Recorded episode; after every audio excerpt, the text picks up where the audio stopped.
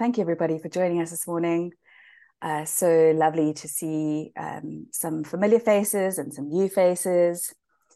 Um, so let's just have a quick look, um, Alice, if you can just move the slide about what we're going to um, cover um, today. Um, I'd first like to welcome uh, Minter and Michael. Uh, Minter has joined us several times on Strategy Cafe, um, and he has really helped us to flesh out this series uh, around AI. And um, today we're very fortunate to also have um, Michael Borrelli join us. And um, Michael is the co CEO, COO of a company called AI and Partners. We were having a very uh, interesting discussion about what he's been up to this week in the world of AI. So um, we're very lucky to have uh, Michael join us and give us uh, his views, insights, thoughts this morning. So, welcome and a huge thank you um, to our uh, two guests this morning. Um, we're going to be talking today about uh, AI regulation and governance, uh, what it's about, uh, what do we need to do, um, who needs to regulate, what can companies start with. Um, so, a bit of a, a broader overview um, and hopefully uh, one or two good next practical steps for you. Um, we invite you to also cons- uh, um, contribute. Um, we will be uh, having some polls. So please, uh, we'd love to have your voices added to the conversation. Um, participate as uh, much as you can. Address some questions, put some comments in to the, the chat. We'd love it to be as interactive as possible. Um, and then we're going to also give you an, an overview of, of, what you can expect in our next strategy cafe. Um, so, Minter and Michael, um, thank you so much for being here again this morning. Uh, I think we should perhaps kick off with a little bit of an introduction to our topic today. Alice, if you can move us along, that would be great. Um, our strategy uh, cafe sessions on AI really started with unpacking Minter's book called Artificial Intelligence, um, which was an updated edition um, and which we had previously featured uh, before. Um, and we then went on to a discussion about um, what we were doing practically as non experts in this area, um, but as a company ourselves. And where we've landed today is really um, on this discussion, which is a, a, kind of really natural progression around um, uh, the adoption of AI and really regulation and governance. And so, uh, to start with, perhaps we'd like to uh, think about uh, Alice, you can um, bring up the first poll if you'd like we'd like to think about, uh, you know, where we are at the moment, and um, and uh, perhaps just uh, consider uh, your general opinion on AI. Uh, you know, is it positive? Is it negative? Is it uh, mixed? Do you have mixed feelings about it? what are your thoughts? How interesting. So we're looking at a right down the middle 50% positive and 50% mixed feelings. Um, how interesting. Um, perhaps I'd like to open up the mics to uh, both Minter and to Michael. Um, what's your feedback on the poll results? I'd say it's pretty, um, if I mind going first and just start off, thank you for having me on um, Strategy Cafe. It's an honor to be here. Um, I think it's interesting. I think people are being a lot more receptive um, to it and its capabilities, and I think a lot of the education element has driven that. Um, and continued publicity, I think people are taking more of an interest in it, and it's, it's gone beyond being just an academic theoretical exercise, and people can see the practical benefits. And um, fear could drive sort of negative um, uh, sentiment, and but the continued education and the, the, the data that's coming out that people can trust is really helping. Thanks, Michael. Minter, anything to add?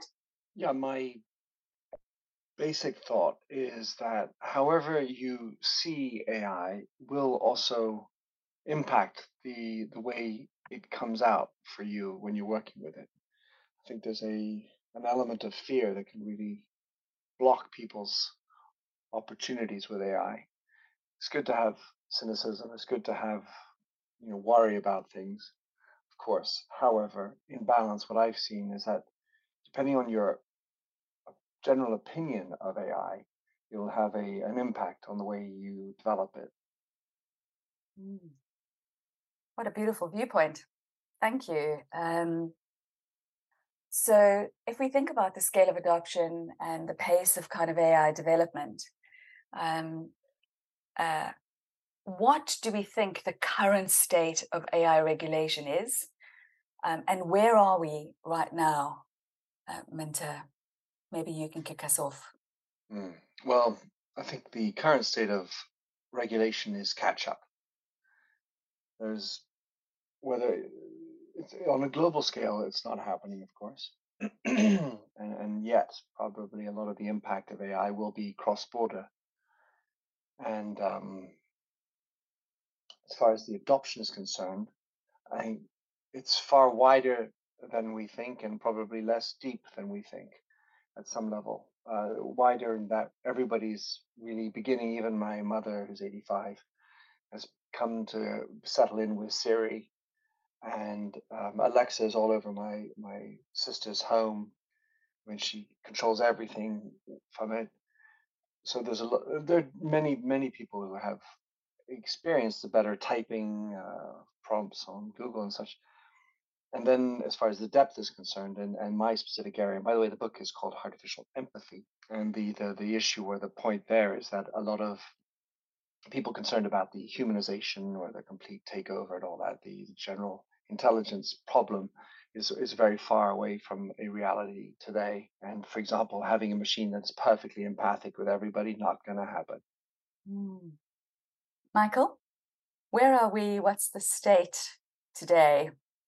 So I think the question is very pertinent considering where we are. Um, um, so at the start of this week, we had the trilogue talks on the EU AI Act, with apparently now 70% of the text is now finalised. And then we are also in the middle or sandwiched between the UK's scheduled UK Safety Summit talks next week. So we are in right now, we're at the stage of potentially the world's first regulation being enacted.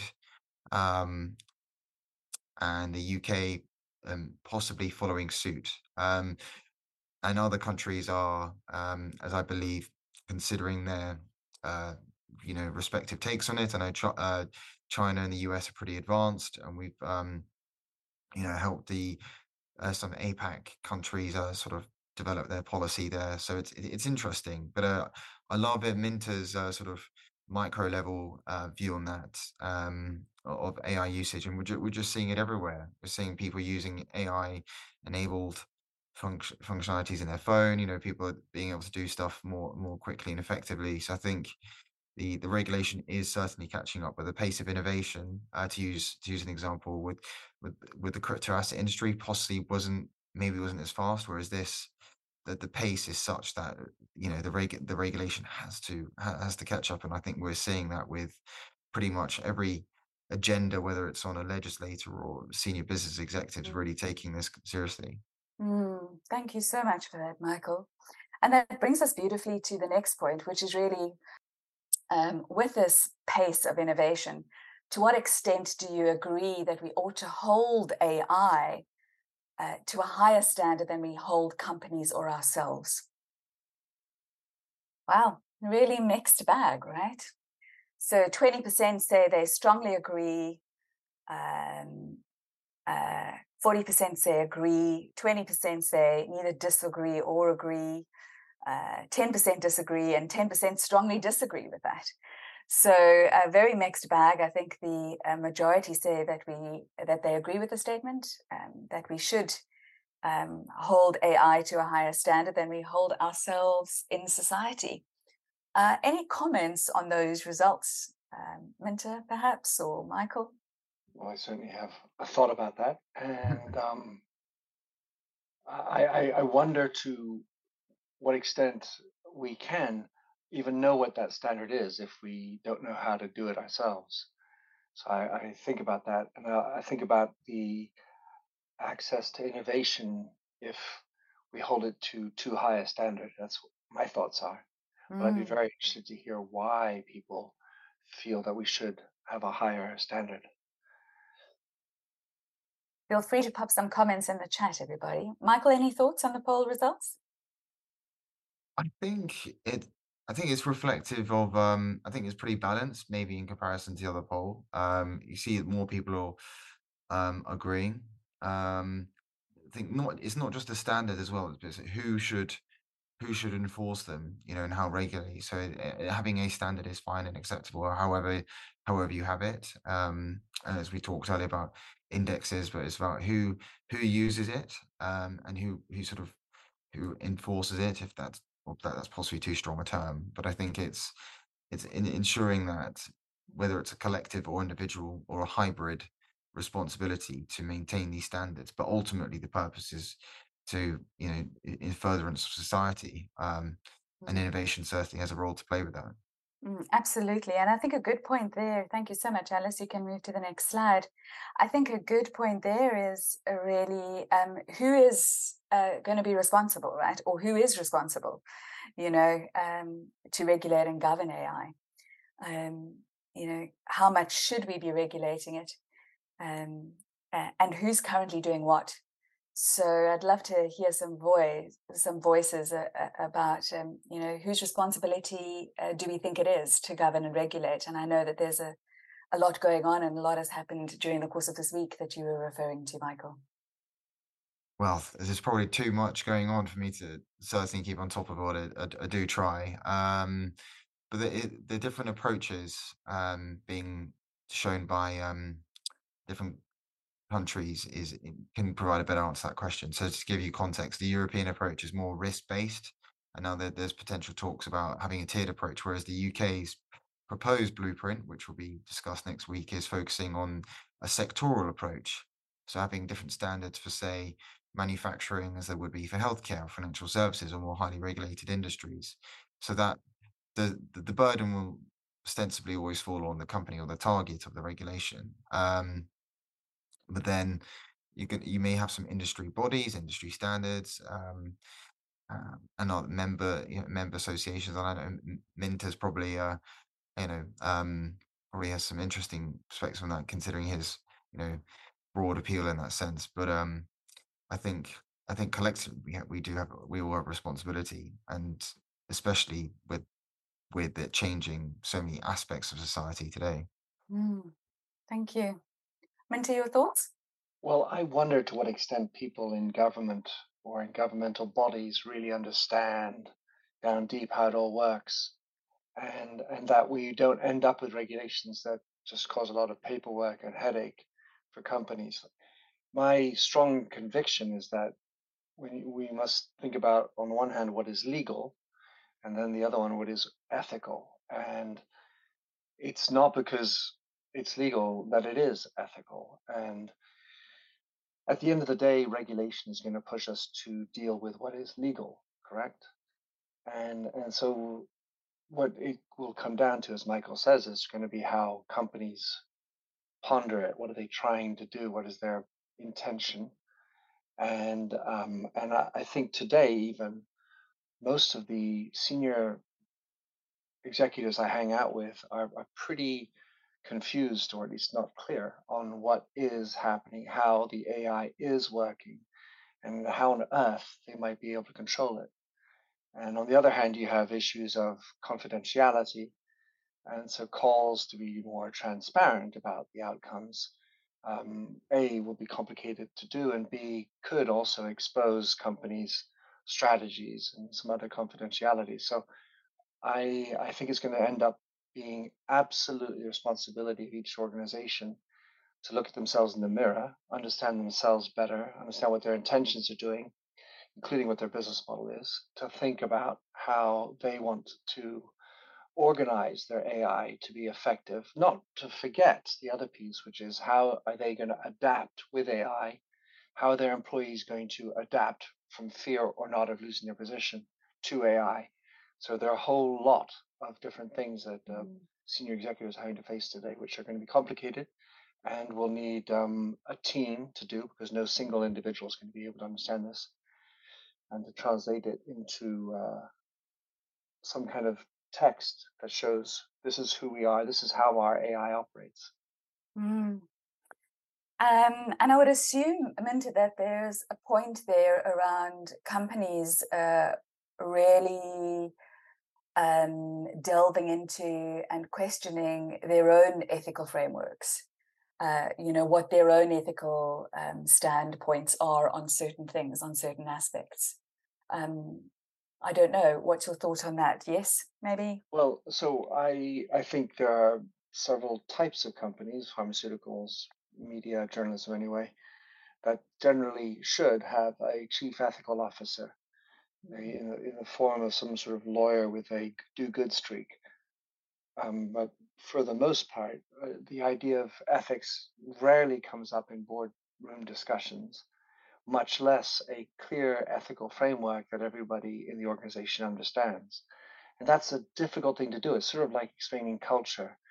There, there might be an ethic, there might be a culture, but it's sort of hard for people to put their hands around unless someone has a very strong storytelling notion within the Mm. within the board to get through and tell everybody this is what we mean by ethical behavior. These are the keywords, and this these are the types of behaviors that we expect to explicit that culture or that ethic. And and so especially when you get down to the people who are responsible for the coding, they are often not top of the board. You know, these uh, obviously digitally own, only companies, a la Google, it's different. But let's say you're generally an industry player and you want to use AI for your factory floor or you want to use AI for your marketing decisions, the Mm. coding of that, which will require an uh, understanding of your ethical framework, uh, is your organization prepared to go down that deep and make sure everybody understands what exactly that means? And I think that will Mm. take a whole lot of uh, intentionality to happen at a company level. Mm. Really interesting view there.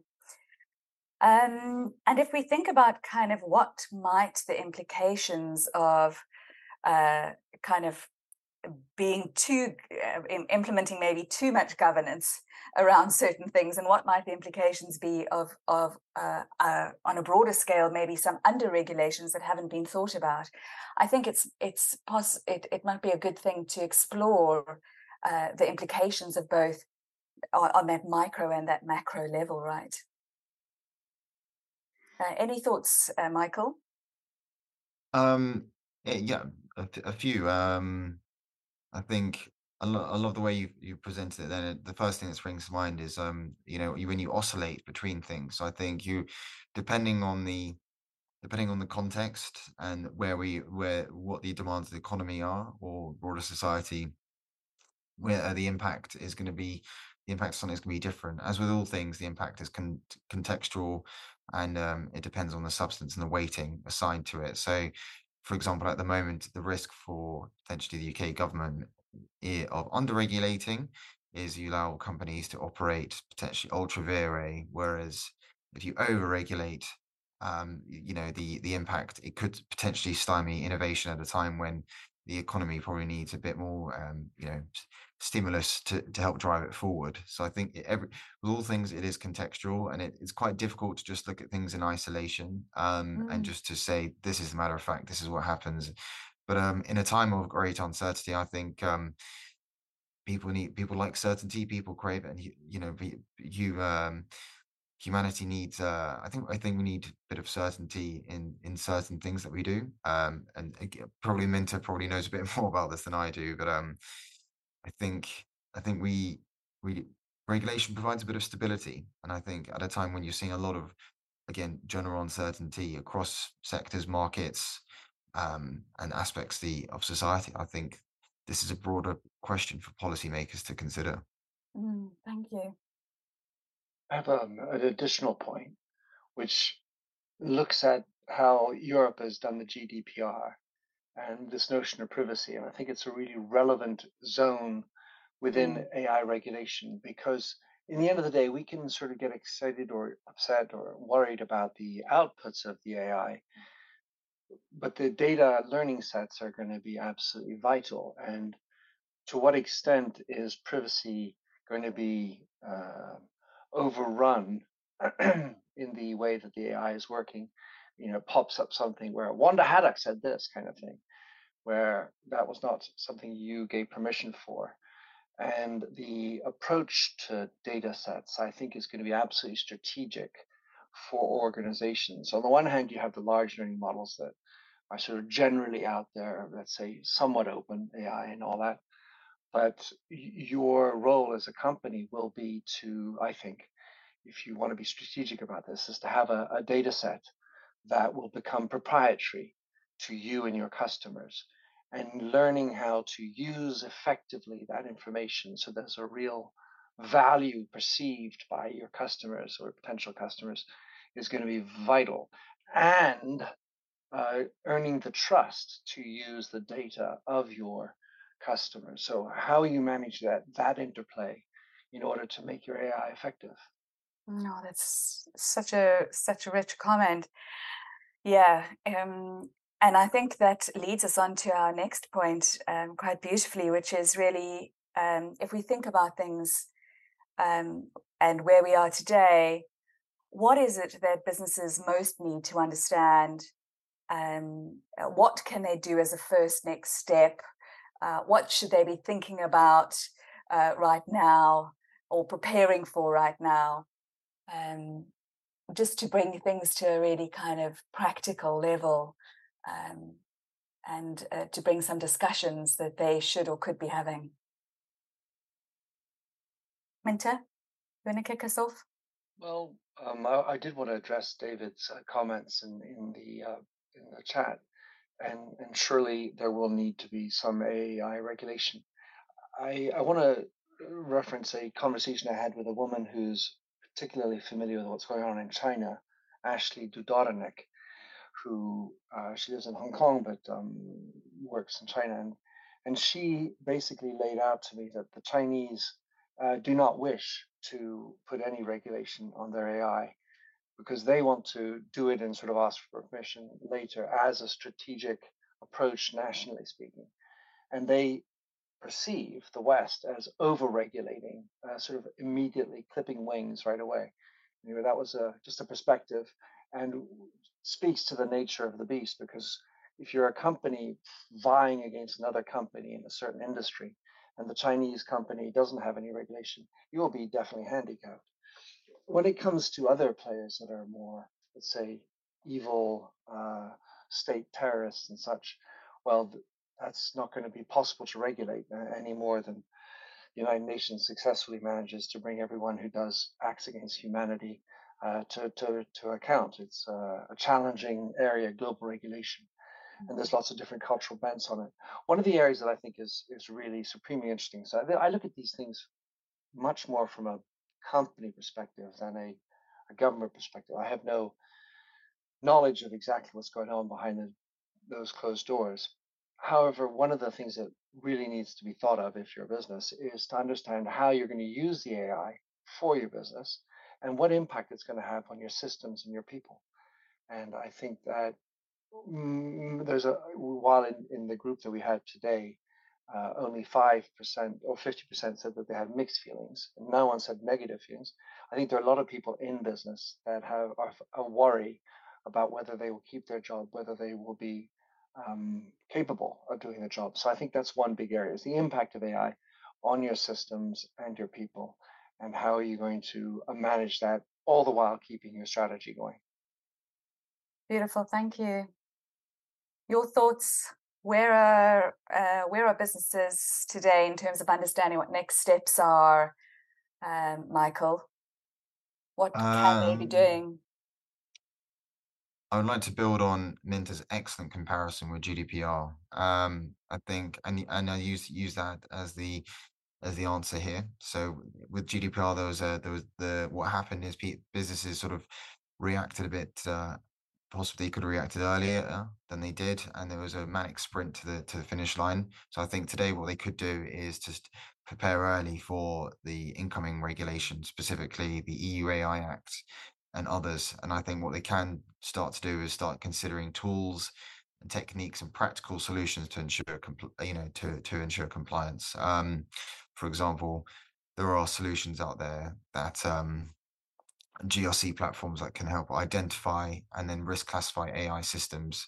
So in that sense, what we recommend is identifying your AI exposure to know exactly where your pain points are, which business divisions, which functions, or which organizations, depending which perspective you're looking at this, where your AI exposure is greatest, to then enable business leaders to take decisions on how to manage that risk, whether to to de-risk or up risk or to do whatever whatever is in the company's mandate. I, so this, I think, in the age we are, has to be a data-driven approach um, to be able to make decisions that will ultimately help drive the business business going forward. But the, it, there, there's a certain certainty with the regulation coming, and I do strongly believe it's about you know as part of the readiness journey understanding your exposure and equipping yourself with the tools and techniques to be able to overcome these challenges and to avoid the pitfalls and challenges that were present during GDPR and um, and such like. Any um, starting points for businesses practically? Um, if you, you know, where would you start, um, Michael, perhaps? Um, and then I'll take that to you, Minter. Where would you start on that journey? What would your I, approach be?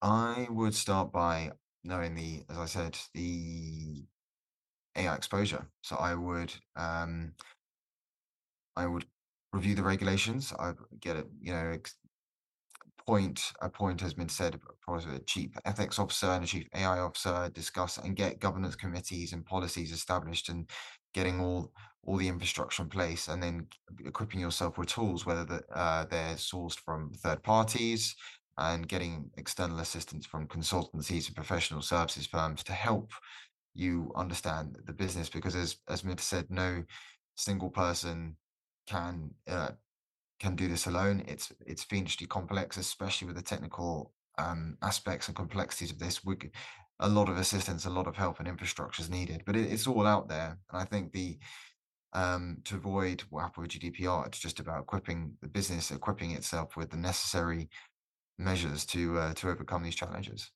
Thank you, Minter. Um, if you had a company and you were embarking on this journey, where would you start? Well, I will start where you need to start, which is uh, with your strategy. And what are you strategically looking at as big imperatives for the next three to five years? And and then I would be starting with, well, where can and how can AI participate in that strategy? Because that's where I want to focus my investment and resources. I mean, bottom line is AI could be used pretty much everywhere uh, for anything, and uh, you, you one needs to be strategic about it and and certainly looking at uh, I feel finding a way to have a proprietary database of learning models is going to be uh, something that needs to be built over time. And and then you when you're looking at your strategy think about your culture and and how does that translate when it comes to the way the machine should be operating? How are we internally? How are we really are we internally?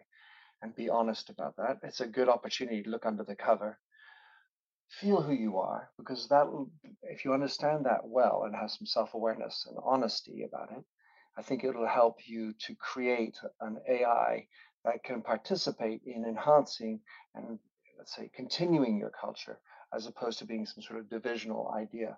And back to the idea of standard, I think it's it'll be relevant to have a standard, but that is similar to the way you hold yourselves accountable, because it it would I think be stultifyingly difficult to get a strong AI if you hold it to a higher standard than you hold your own employees. What a beautiful, rich discussion. And we're going to allow for some questions in a moment. Um, thank you both um, for all your views and contributions this morning. And thank you to everybody on the chat. There will be an opportunity for you in a moment to just um, ask your questions directly uh, into the group. So please uh, stay with us. Um, uh, Alice, we've got our next strategy cafe coming up. Um, uh, and we uh, don't have details as yet. But please keep an eye on your inbox for our November Strategy Cafe and um, uh, the topic and who we will be inviting um, on that day. Um, and now we're going to stop the recording and we're going to uh, invite you all to uh, contribute your voices and to ask any questions directly uh, in into Minter or Michael